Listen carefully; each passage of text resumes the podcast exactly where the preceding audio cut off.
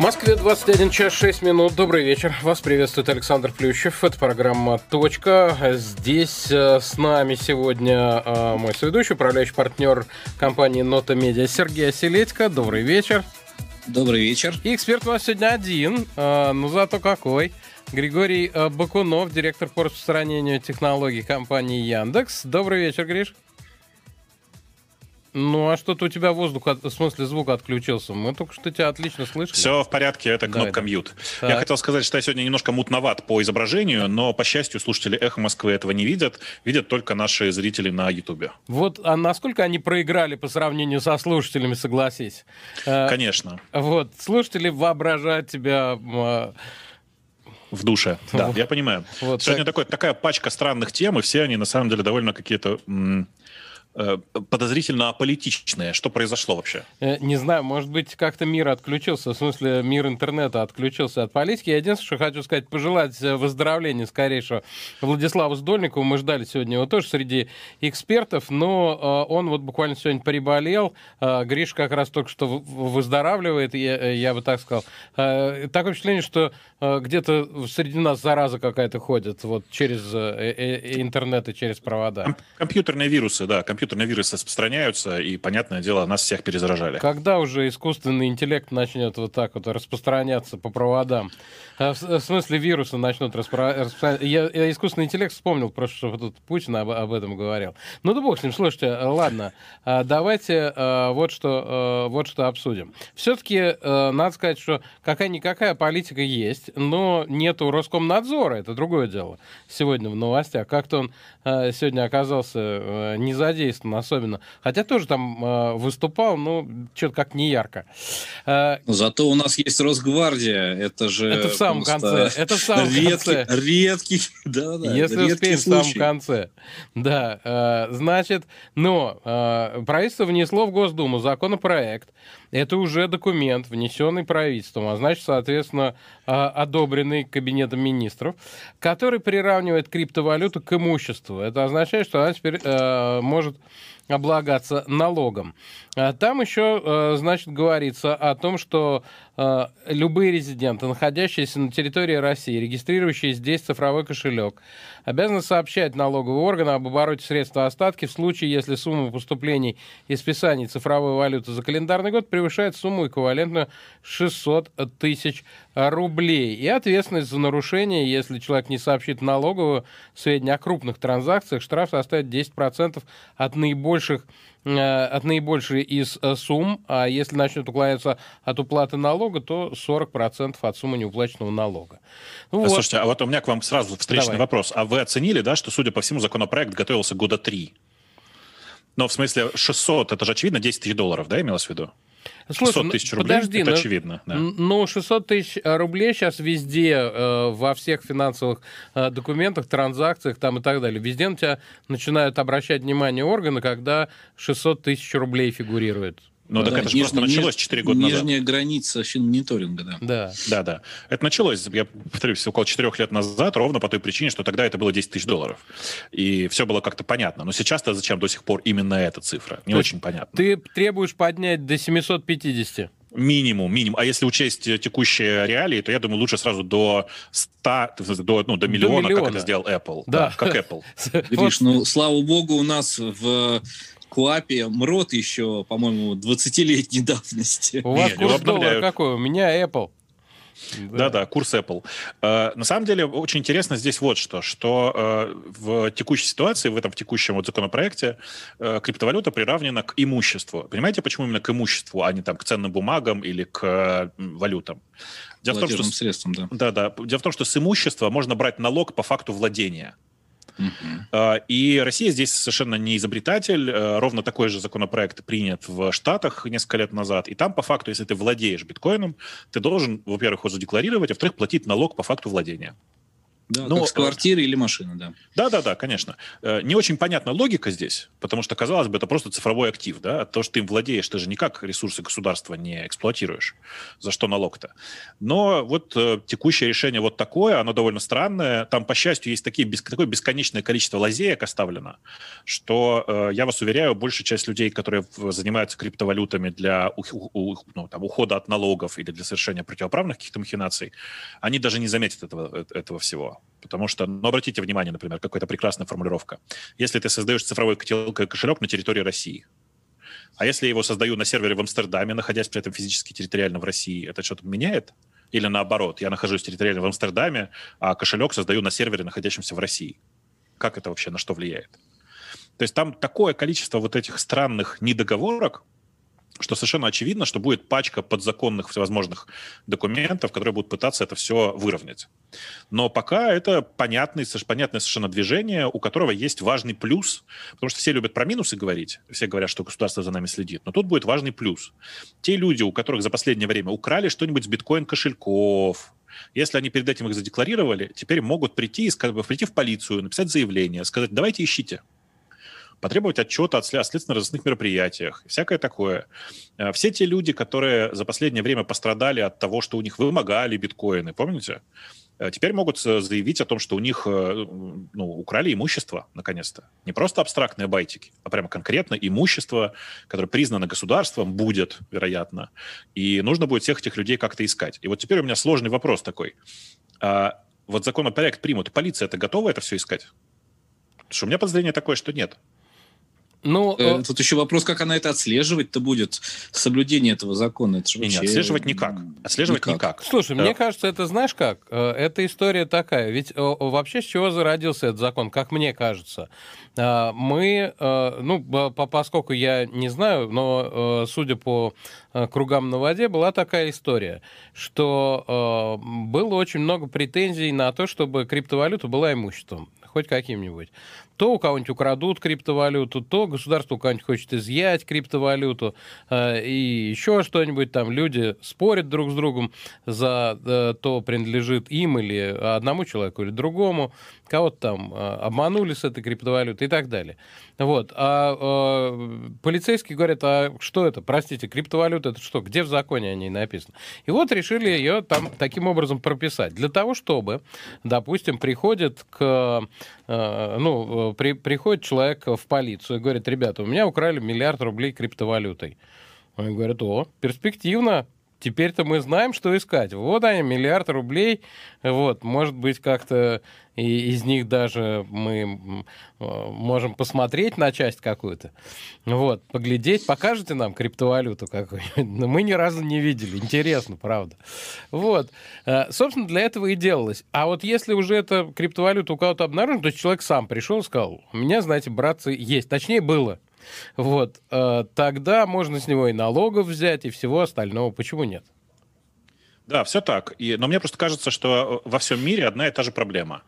Э, люди, которые пытаются бороться с криптовалютой, э, не понимают, что, как у любой э, ценности, у этого две стороны. То есть ты, с одной стороны, с этим борешься, этим признаешь ее существование. Но если ты признаешь существование криптовалюты, ты обязан вырабатывать методики и способы для работы с криминалитетом в этой области.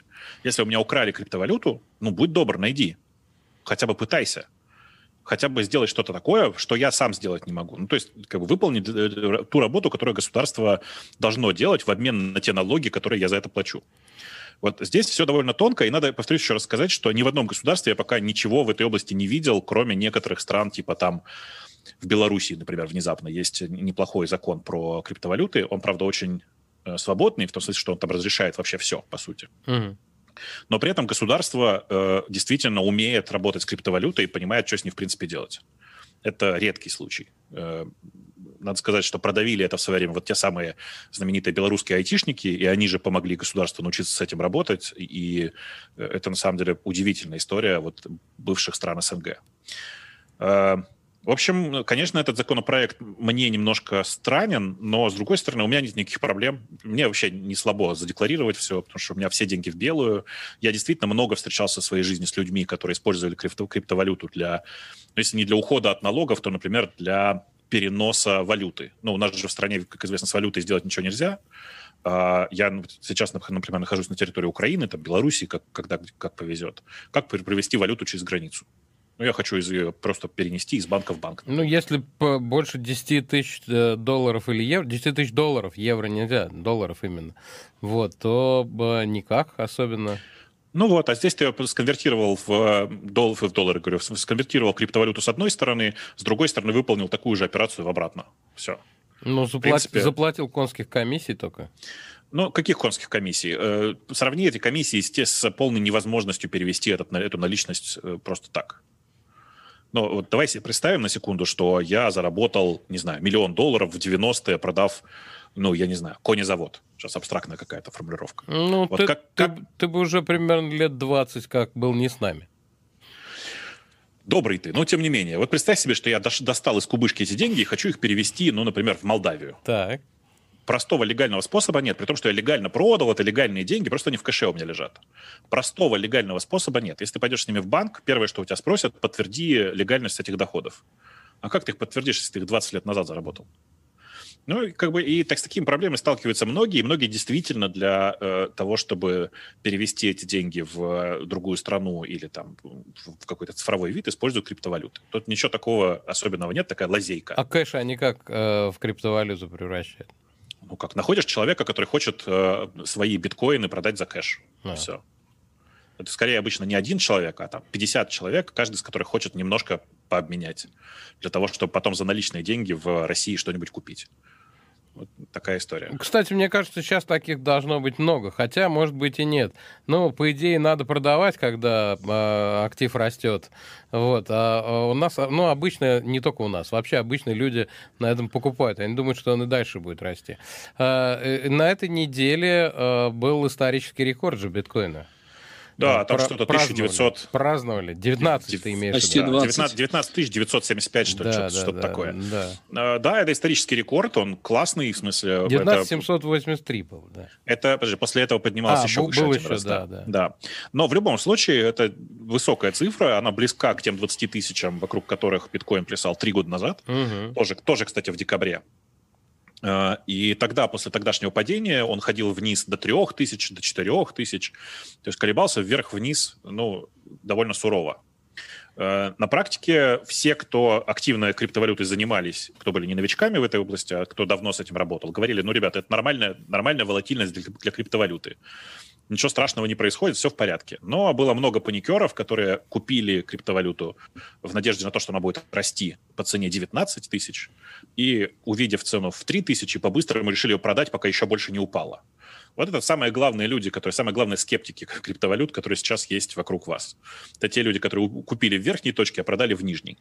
Ну, не додержали, так бывает. Э, на самом деле, прямо сейчас мы уже снова откатились вниз немножко от этого порога. От 19 тысяч мы сейчас ближе к 18 тысячам. Сейчас вот я смотрю 19 170.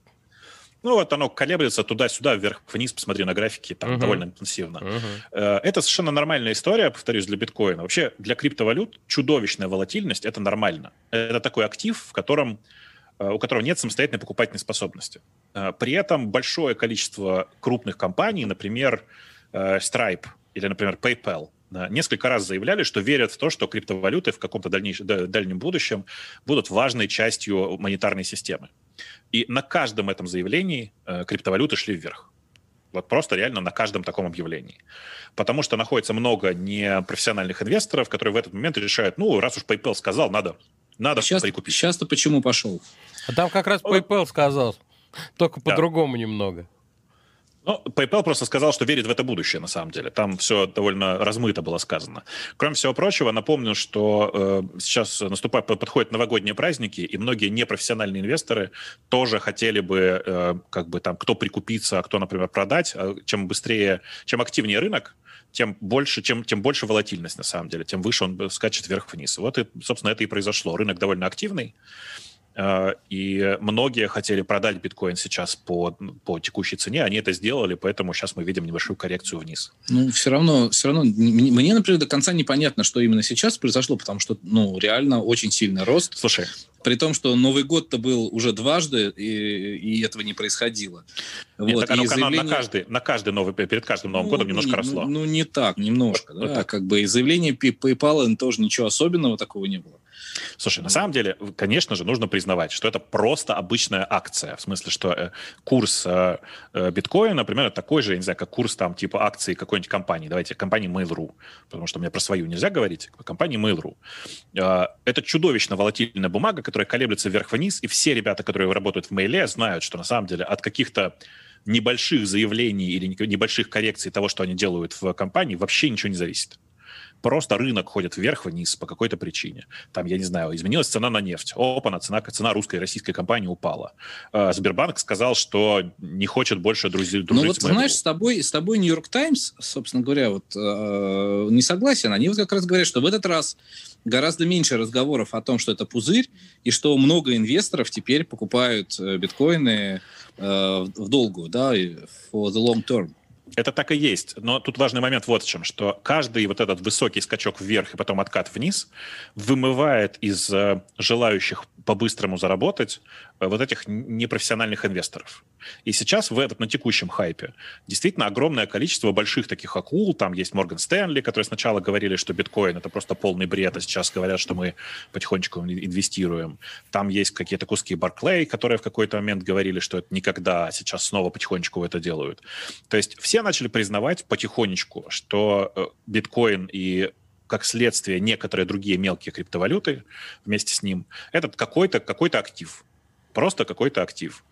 Э, и с ним, соответственно, нужно работать. Все с ним начали работать потихонечку, но, повторюсь еще раз, смотрите, если в прошлый раз рост к 20 тысячам был буквально там за месяц от, что-то я не помню, от 7 до 20 тысяч, что ли, он вырос, от 7 до 19, то в этот раз это был постепенный рост в течение всего года.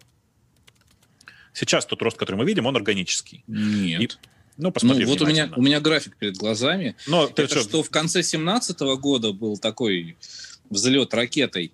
А потом он вот весь 18, 19, 20 плавал там плюс-минус 8, 9, 10. Смотри внимательно. Он, он рос а... сейчас от 14 тысяч вверх. Не как в прошлый раз, от ну, 7.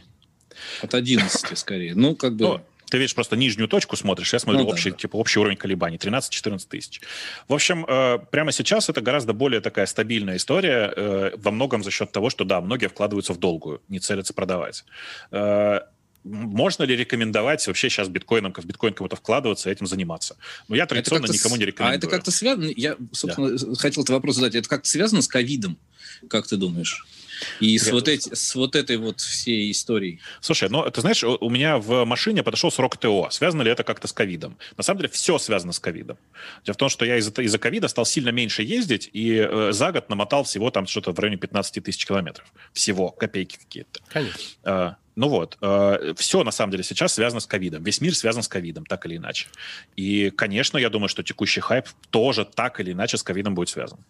Но, слушайте, но тут э, у нас есть еще небольшой отросток как бы криптовалютной истории. У нас э, время от времени говорят о каких-то загадочных цифровых рублях, и, э, ну, говорит об этом, э, значит, э, соответственно, Центробанк э, или другие финансовые организации, и у них так спрашивают, простите, это криптовалюта? Они говорят, да нет.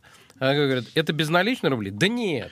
И как, чего, какой рубль? И тут, значит, э, э, Сбербанк и ЦБ сошлись фактически, можно сказать, на заочных дебатах. Один э, Сбербанк ну, вообще, Герман Греф был невероятно активен на этой неделе. И в конце недели апофеозом было, конечно, выступление у него спикером. Не знаю, что за парень, но спикером у него президент выступает. Про искусственный интеллект, значит, говорит. Вот. Это было просто, ну, наращивало активность, молодец. И э, Сбербанк предложил превратить все безналичные рубли в цифровые, чтобы у ЦБ было больше возможностей для контроля операций, а банки не конкурировали с, с регулятором. Но в ЦБ это предложение посчитали футурологичным. А, мы уже ушли в область финансов или мы еще можем говорить что-то о технологиях здесь?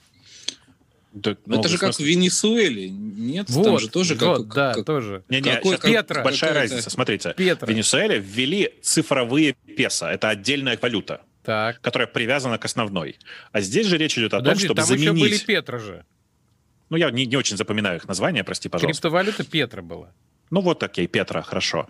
А, здесь же речь, судя по всему, идет о том, чтобы заменить хождение обычных рублей в рамках банковых транзакций, банковских транзакций, в пользу тех самых цифровых, то есть считай, как бы криптовалютных, но на самом деле нет, потому что они централизованные. В основе э, криптовалют обычно лежит децентрализация. А тут будет централизованный сервис, ну давайте я какой пример привести, как PayPal, условно говоря. Слушай, а чем отличается, прости, безналичный от цифрового? Я всегда думал, что безналичный это и есть цифровой. Нет, безналичный тот, который на счету в банке. Хорошо. Вот. Ну и... вот, подожди, а, ты а мне... это, а, это, а это кошелек у тебя прям напрямую в ЦБ будет. Сереж, вот да. ты мне когда каждый раз платишь за участие в этой передаче, а вот ты же... Ты же, это шутка, если что, на всякий случай для особо одаренных. Вот, а, ты же мне перебрасываешь а, примерно 100 тысяч а, долларов в рублях а, через а, приложение банка. Ты мне какими рублями перебрашиваешь? Безналичными или цифровыми? Не, я тебе через систему быстрых платежей по номеру телефона. Это, это отдельно. То есть у тебя не Сбербанк, да, потому что по номеру телефона и нормально без процентов. Да. А, понятно. А там, понимаешь, там только до 50 тысяч в месяц можно. А как бы да, Саша ладно, у нас, дороже ну, берет, да. Да нет, ну что ты, ты просто четырех разных карт это делаешь, мы же знаем. А, а, смотрите, если серьезно, еще раз, то, да, что да. предлагают ребята из Сбербанка, это действительно ввести цифровую валюту, похожую на любую криптовалюту, по сути, привязанную к тем самым мифическим смарт-контрактам, э, которая позволяет, например, действительно ограничить зону платежей. То есть сказать, например, что этот платеж можно, только, можно принять только определенному типу мерчантов. Ну, там, для абстракции, вот, абстрактно вот так. Э, пример, который они сами приводят, это то, что ребенок теперь на выданные, выданные ему деньги не может купить сигареты. Ну, казалось бы, это как бы регулируется другим, другим законом, но если зачем-то хочется еще так отрегулировать, то можно, наверное. Слушай, ты знаешь, это похоже на маркировку рублей, как вот сейчас маркируют все подряд, обувь, э, лекарства, а так ты получил рубль какой-то цифровой, и можешь проследить вообще его переходы по всем другим кошелькам. Ровно так. Я рубль, рубль, говорю, что... рубль с акцизом. А, рыб, рубль помеченный, с пометочкой. Да. Помеченный, да. Да, тут э, вся фишка в том, что люди действительно недопонимают. Криптовалюты так устроены сейчас почти все, уточню, почти все, не все, что действительно можно проследить не просто каждую транзакцию, а буквально проследить весь путь этого конкретного рубля от начала до конца, этой конкретной монетки от начала до конца. Э, вплоть до того, что в, тот, в каком месте она была замайнена, в смысле, в каком месте она была добыта, так сказать, изначально. И это, конечно, просто прекрасное э, решение для любого государства.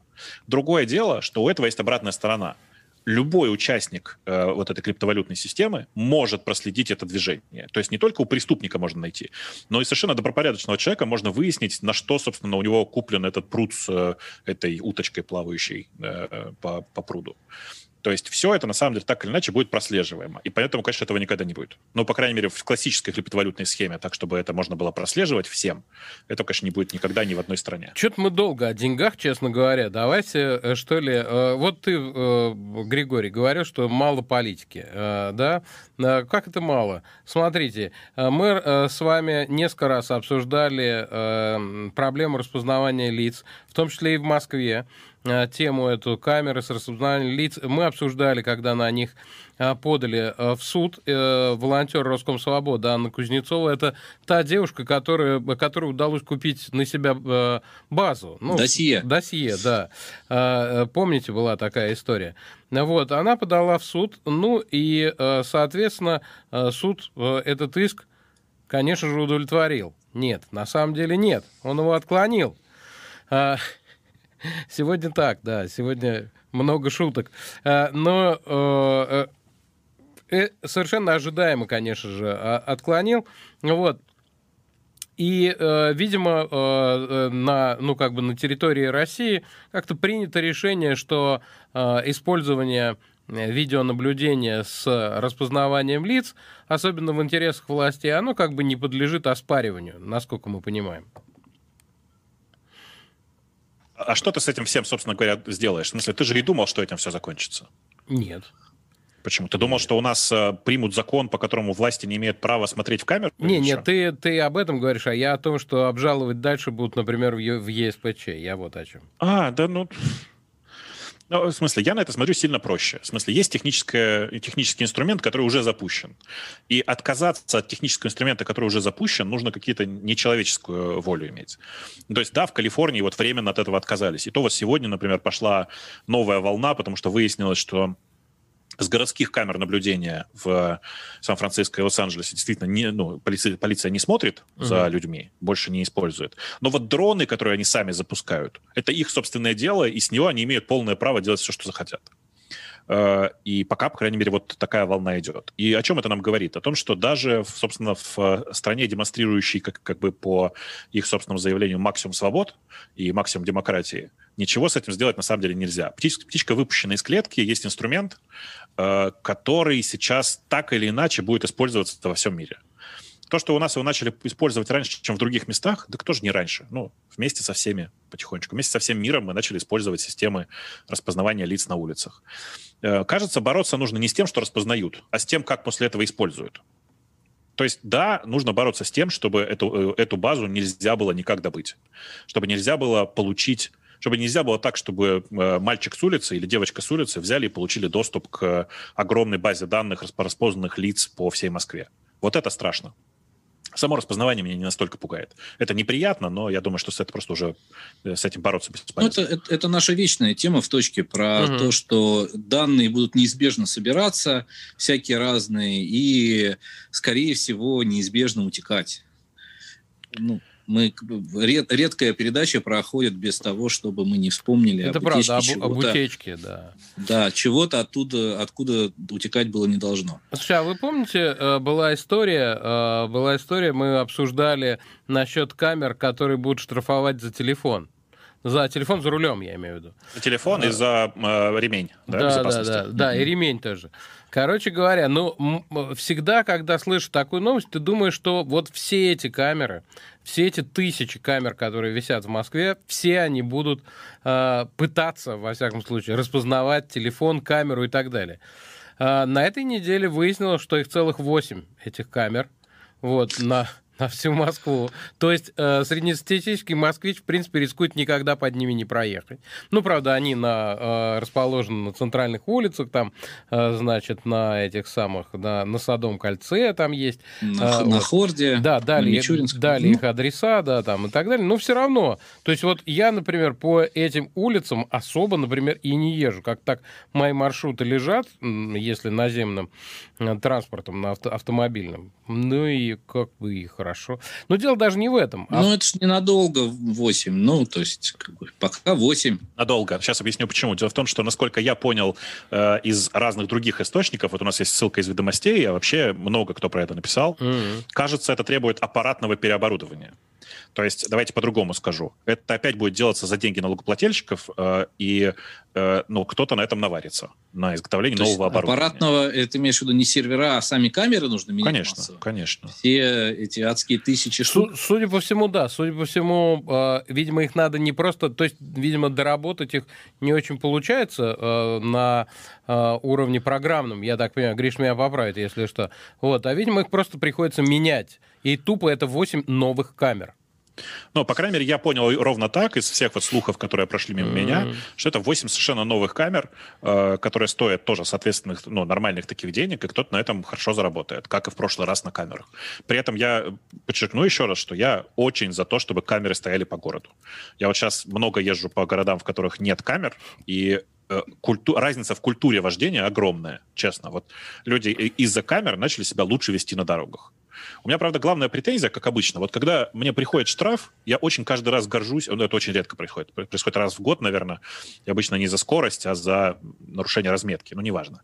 Э, вот мне пришел штраф за нарушение разметки, а по фотографии видно, что разметка, ну, нарушения нет. Тень, например, туда заползла.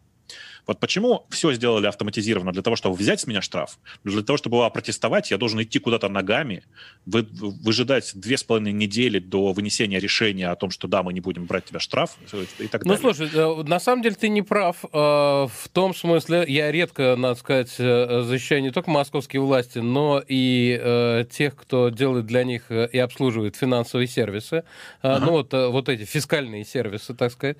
Но лично протестовал штраф за парковку. Все нормально было с парковкой, э, но э, с меня взяли деньги, вернули, все, и все, никуда я не ходил. Абсолютно. За сколько времени, по, по времени? Сколько времени прошло? Э, времени, наверное, недели две или три, что-то в этом. Вот у меня вот вопрос вот в этом. Ну, э, я уверен, что не так много людей сейчас опротестовывают свои штрафы. Mm. Почему там две недели-то? Откуда это взялось? То есть здорово, что где-то уже есть автоматизированная система. Кстати, в случае с парковками там все не совсем ясно. Там бывают парковки, нарушение правил парковки с тем, что ты не заплатил за парковку, а бывает парковка в неположенном месте. Угу. И в одном случае ты можешь его протестовать онлайн, а в другом нет. Потому это, что два разных ведомства. Это правда, да, это правда. Не, может быть, может быть, я не прав в том, что только за парковку так, а со скоростью по-другому я ни разу не пытался протестовать. Ну, вот у меня было нарушение разметки, и я заколебался, честно скажу. Вот я просто заколебался. Да. Хочу это... точно так же иметь возможность нажать одну кнопку и сказать, вы посмотрите, пожалуйста, внимательно. Здесь, знаешь что, теперь, э, теперь поддержу тебя. У меня противоречивые чувства. Два человека во мне сидят. И вот второй человек говорит, а недавно, например, у меня был штраф, которого не было, в том смысле, что меня там вообще не было. Я не знаю, откуда, откуда взялся, он в Московской области у меня. Вот, э, куда я не ездил. И, э, ну, видимо, как-то сбой системы, и что и ничего, ты вообще реально никак не в госуслугах, ничего его не можешь опротестовать, правда. Вот, вот да, такая да, история. Да. Просто, просто в общем, короче, хочется, хочется, что если вы уже все зали, занялись за авто, автоматизацией сбора штрафов, да. чтобы возможность автоматизации, авто, как бы сказать, дискуссии на эту тему тоже была. При этом я готов вот классическим государственным путем идти. Сначала оплатить все штрафы, а потом открывать дискуссии. Ну, как положено везде. Для меня это нормальная совершенно история. Да, ну, в общем, э, в любом случае, кажется, что тема с э, распознаванием телефонов в руках и ремня на плечах, она как бы нормальная и здоровая. Действительно, люди должны пристегиваться. Ну, Но мы, слушай, мы говорили о том, что э, непонятно, как это будет работать, потому что ремень-то э, очень сложно распознать. Э, другое дело, если бы он как-нибудь поблескивал, какие-нибудь сигналы в камеру подавал, еще что-нибудь, а так на одежде ты его не увидишь. Э, и говорили мы о том, что, в общем, точно так же и с телефоном вообще непонятно. С телефоном вообще непонятно, потому что, допустим, у меня в руке зеркало. Оно не является телефоном никак. По всем внешним проявлениям и для, даже для человека-наблюдателя оно будет выглядеть как телефон. А еще, знаете, у меня друзья из Калифорнии в какое-то время выпускали прекрасное устройство, которое называется Notifone. Это такой просто кирпичик из металла, э, цельный, там в нем ничего такого нет, просто никакой электроники. Просто кирпич из металла, который ты крутишь в руках, э, получая ощущение, как будто у тебя телефон в руках и все в порядке. Потому что у нас же у всех без телефона тревожный синдром начинается. Смешно, да. Э, ну вот, как его отличить от реального телефона? Что, заставить всех держать руки обязательно на руле? Ну, Гри- по правилам Гриш, это положено. Подожди, но... я не очень понял. Ты когда ездишь, а, ты прихорашиваешься вот в такое зеркальце, а не зеркальце заднего вида? Вот я вообще там. не прихорашиваюсь, как, можно, как могут увидеть наши зрители на Ютубе. Э, у нас э, прекрасный Ютуб, обязательно присоединяйтесь к нему. Но по факту, конечно, я этого вообще не делаю. Но я знаю людей, которые периодически крутят в руках разные штуки. А законодательство в этом смысле довольно четко э, обозначено, что ты не должен отвлекаться на посторонние, на, как бы на посторонние штуки в виде сотового телефона. И тут как бы непонятно, как вот тоже опротестовать это. Что ты скажешь, что это не телефон был? То есть этот диалог для меня выглядит так. Вам штраф за то, что у тебя телефон в руках. Ну, это не телефон был. А, ну тогда ладно. Да? Или как? Не, никак. Ну, у тебя в руках что-то было, все. Значит, э, э, тракт... это нет, основ... нет оснований не, не доверять. доверять. Да, трактуется да. все. Они хотя обещают, что трактоваться будет все в пользу водителя. Я сейчас дептрансовское сообщение по этому поводу открыл. Э, все сомнения будут трактоваться в пользу водителя. Но это, конечно, знаем мы, как они трактуются. Э, расскажите что-нибудь. А я себе прям представил сомнения искусственного интеллекта. Прям вот а, это ну, моя да. любимая тема. Специальный поскольку, искусственный поскольку интеллект. у майора-то который... да. там что с искусственным, что с естественным примерно одинаково. Вот. Ну, ты прям про товарища майора очень хорошо. зачем так, зачем так, зачем ты недооцениваешь товарища майора? Да? Наоборот. Эти, эти конкретные искусственные интеллекты, они, они максимум в, в чине лейтенанта. А, хорошо. Хорошо, ладно. Капитана, может быть, нет. Э, значит, э, слушайте, э, будем смотреть, как будет расширяться и как практика с этими камерами будет. Кстати, напишите из радиослушателей кто-нибудь, может, вас уже штрафовали за это дело, за телефон и за во всяком случае, присылали уведомления. И за ремень, вот именно с помощью камер, Э, можно нам на плюс 7 985 970 45 45 прислать, я посматриваю, а можно и в YouTube написать, я тоже посматриваю там в чат. Интересно. Ну или после, после передачи, если будет смотреть наш ролик на YouTube, не только поставьте лайк, но и напишите в комментариях, если вас, вам вдруг такой штраф пришел. Интересно вообще, приходит людям или нет? Или это все, э, так сказать... Э, и вот он да. бизнес. И вот он бизнес Э, бизнес э, беспощадный в этом смысле, жесткой и э, так сказать, э, капиталистически ориентированной компании Яндекс. Э, э, Яндексу как-то, видимо, не очень нравилось, что существует два прекрасных сервиса, Авито и Юла, и э, Яндекс решил убрать их с дороги, э, запустив 1 декабря э, новый сервис Яндекс Объявления. И он меня интересует, а почему раньше-то его не было?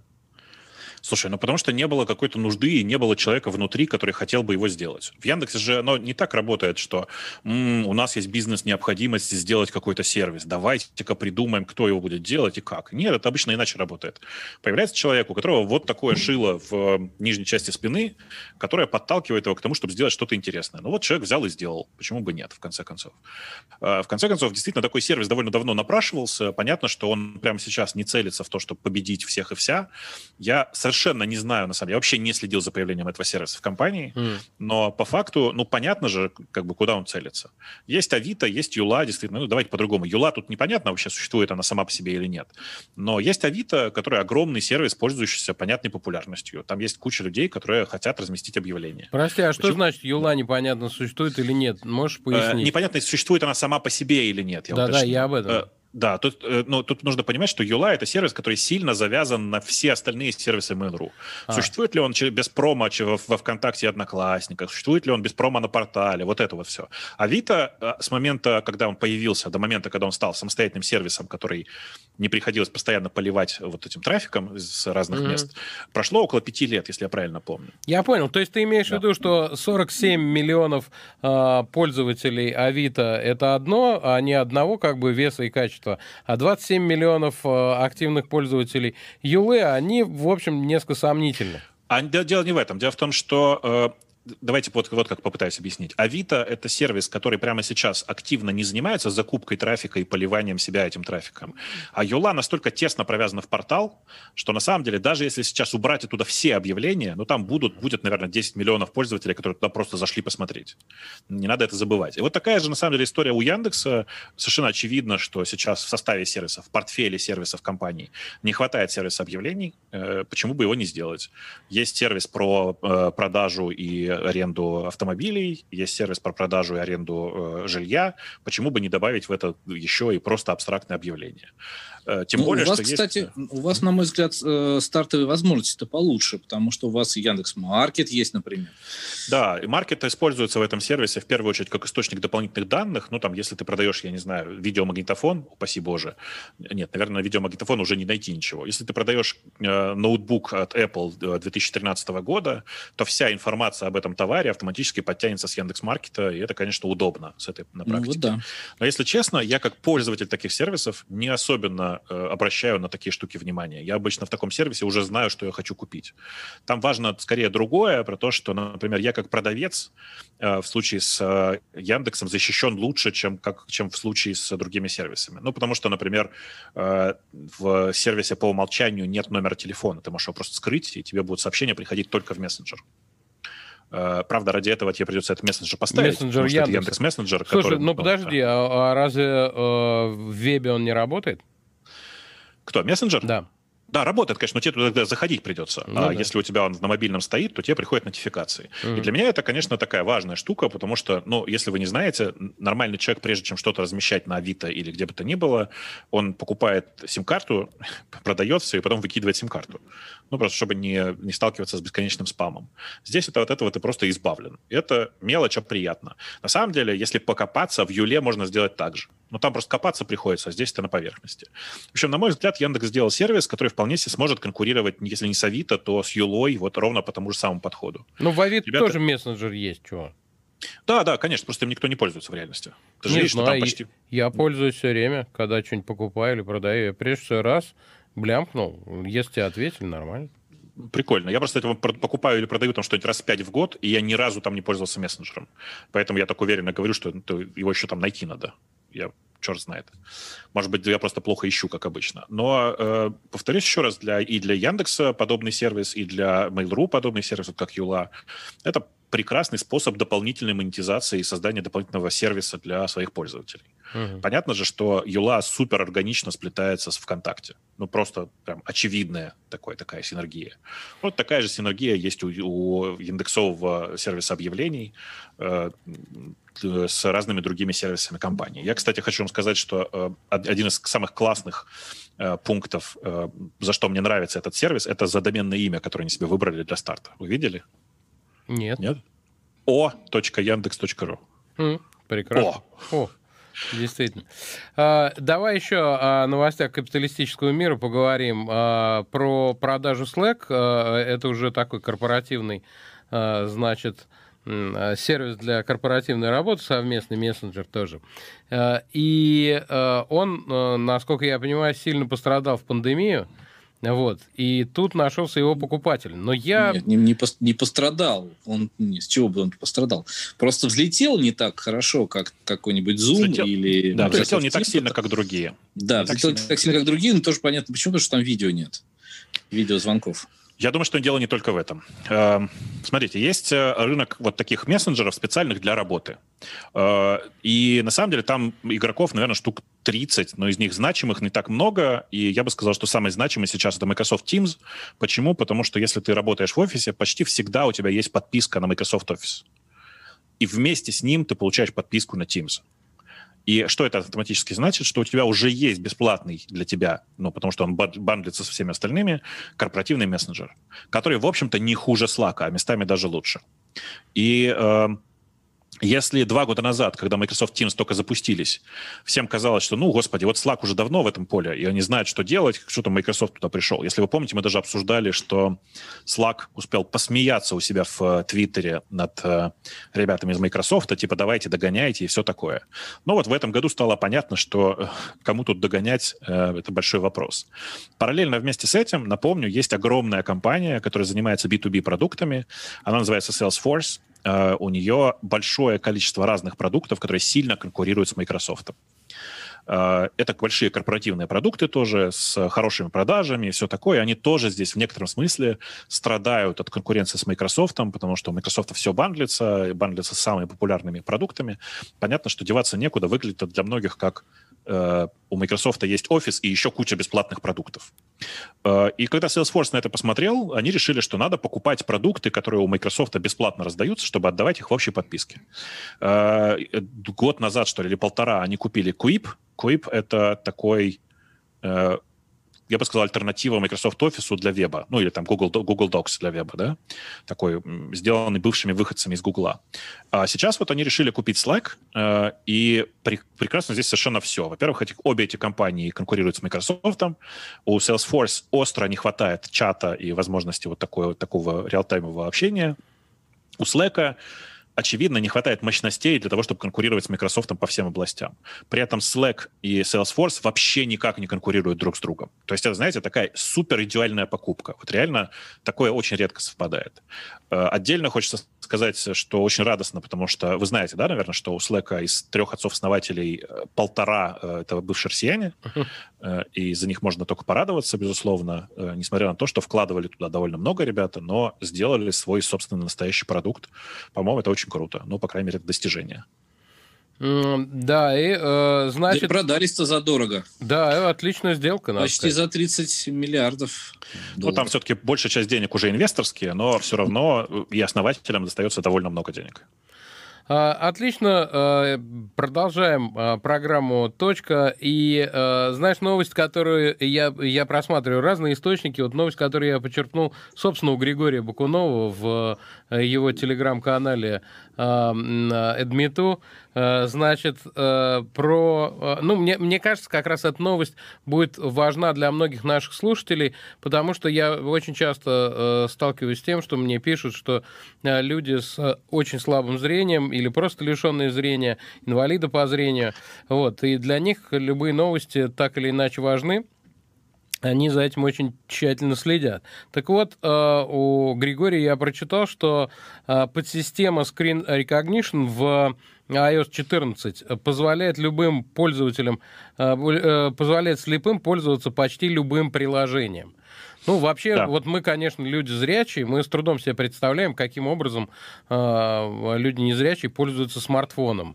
И что для это, этого нужно Знаешь, это, это очень поучительно. Я в какой-то момент специально приглашал ребят, э, которые, которые с э, проблемами зрения или незрячие вообще, приглашал их, чтобы они показали, как они пользуются смартфонами. Mm. На большую группу индексовых разработчиков. Чтобы разработчики понимали, на самом деле, как люди с проблемами зрения или проблемами слуха работают с их приложениями. Э, в iOS есть прекрасное свойство, которое называется VoiceOver, э, и если у тебя твои элементы интерфейса, как разработчик, ты их размечаешь и говоришь, что это, это кнопочка вперед, это кнопочка назад, а не просто иконка там абстрактная, то при э, нажатии на эту кнопку или нажатии на боковую кнопку там специальным образом включается VoiceOver, который говорит кнопка вперед, кнопка назад. На экране написано следующее. Внизу находится пункт способ переключения между табами. Ну, там что-то такое, условно говоря. Э, и понятно было, что если разработчики приложили к этому усилия, и часть разработчиков в Яндексе, надо сказать, прилагает эти усилия, то людям с проблемами зрения прям комфортно этим пользоваться. Они этим пользуются не сильно медленнее, чем мы с вами.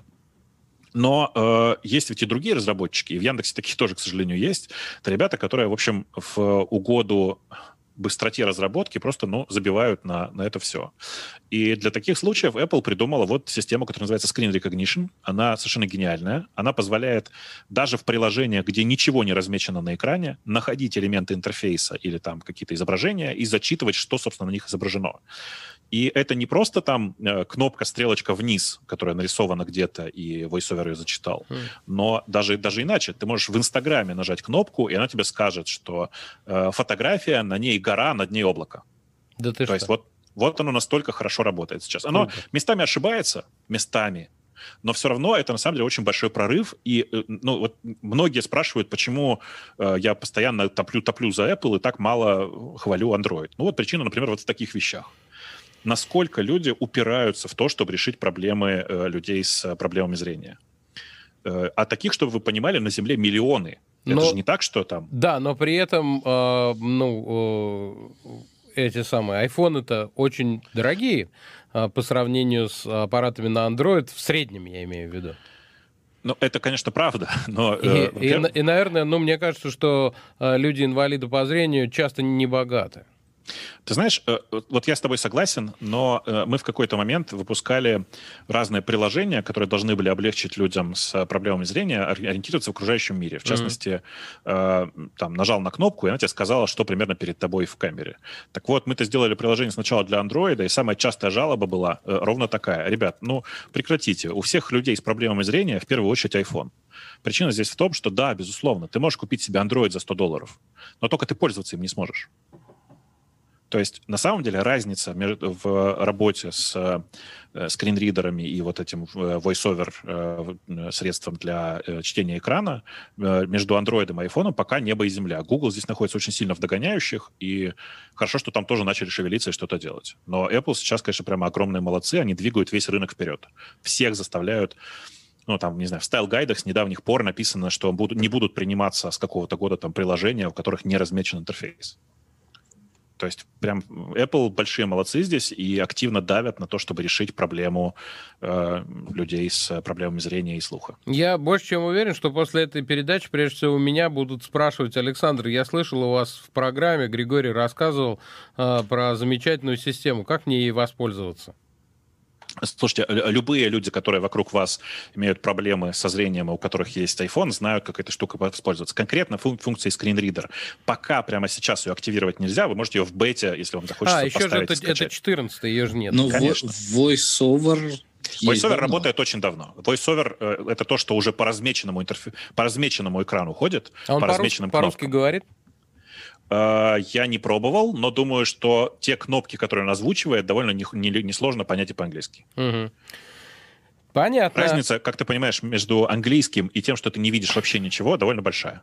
Ясно, я согласен, конечно. Тем более, что, ну, как бы можно несколько слов э, заучить, это не так уж трудно, да. Э, значит, и вот тема, которую Сергей Оселесько и анонсировал с самого начала, я уверен, ждал всю эту программу, сидел как на иголках. Э, успеем, не успеем, черт побери, хватит времени, нет. И вот она пришла. Премию Рунета в этом году вручили среди прочих. Я вот не знаю, почему обратили внимание именно на это. YouTube-каналу Росгвардии за патриотическое воспитание молодежи. Надо сказать, что э, премия Рунета, она такова, что, во-первых, она э, очень многим выдает, э, прямо пачками выдает премии. Вот, и там всегда можно найти э, то, что тебе по душе, прямо скажем. И каждый год происходит то, то Роскомнадзор получит премию Рунета, было же и такое. Вот, то вот, значит, Росгвардия, то еще кто-нибудь. Э, Сергей, да, скажи, что ты думаешь по этому поводу, раз ты ждал так. Как член РАЭКа, РАЭК проводит который... эту премию. Э, ну... Да, РАЭК, да, РАЭК это Российская ассоциация электронных коммуникаций, да. э, и как бы Нотамедиа член РАЭКа. Вот, и даже пару раз, может даже не пару, получал эту награду за какие-то свои э, проекты. Сам а, проводил, сам получал. Я, я да, да, да, да, кто не получал. Вот, а, я могу их понять вот, а, потому что проект э, назывался «Проверка на прочность». Вот, и это э, в том числе и проверка на прочность самой премии Рунета. Вот, а может быть, они посчитали, что 62 тысячи подписчиков для YouTube канала Росгвардии это реально достижение огромное. Вот. Но, в общем, я поздравляю всех и Росгвардию, и РАЭК и премию Рунета, и все 62 тысячи подписчиков. Сейчас я выскажу, стаканчик только подальше уберу. На Тоже случай. как член э, РАЭКа, да? Я не, не, не причастен к РАЭКу, да. не имею к нему никакого отношения. Безусловно, наверное, нужно выводить из общего награждения э, штуки, которые ты делаешь по политическим причинам, потому что действительно, вот вы сходите на, сам на канал, на канал Росгвардии, вы все поймете. Э, за, в последних роликах мало какой ролик переваливает за 10 тысяч просмотров.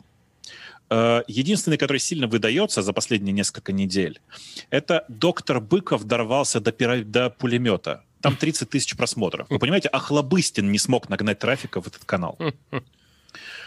Но э, э, вот если мы сейчас с Сашей внезапно зададимся такой задачей создать канал, э, который будет проставлять, э, э, как бы сказать, работу в Росгвардии, я думаю, мы справимся не хуже. Нужно ли нам по этому поводу выдать какую-то премию? Тем более премию Рунета. Кажется, что нет. Э, повторюсь еще раз, я понимаю, когда такие премии вручаются по политическим причинам. Но кажется, для этого нужна отдельная совершенно какая-то премия. Я бы так сказал, по государственным причинам. По каким ну да, давайте вот как, давайте вот что, вот, вот что скажу, что я Полминуты. до сих пор считаю, что премия Рунета от РАЭКа это могла быть настоящей хорошей премией, которая выдается за заслуги. Отраслевой, если, ну да. Ну да, а если хочется какую-то политическую, то надо сделать где-то сбоку. В остальном, ну я поздравляю ребята из Росгвардии, России все хорошо, видите, за политические заслуги вы получили медальку. Я у кого-то читал, по-моему, у моего коллеги Тимура Сефимлюкова в Твиттере, что вообще премия Рунета и ее организаторы уже несколько лет живут в каком-то, несколько, может быть, даже больше 10 лет, живут в своем выдуманном мире каком-то. Вот, там вручают премии очень хорошим людям, там все и так далее. И, в общем, у них здорово получается, надо сказать. Конструируют реальность, э, так сказать. Сергей Оселесько, управляющий партнер компании Нота Медиа, и Григорий Бакунов, э, директор по распространению технологий Яндекса, были сегодня в программе «Точка». Спасибо, встретимся через неделю. Пока.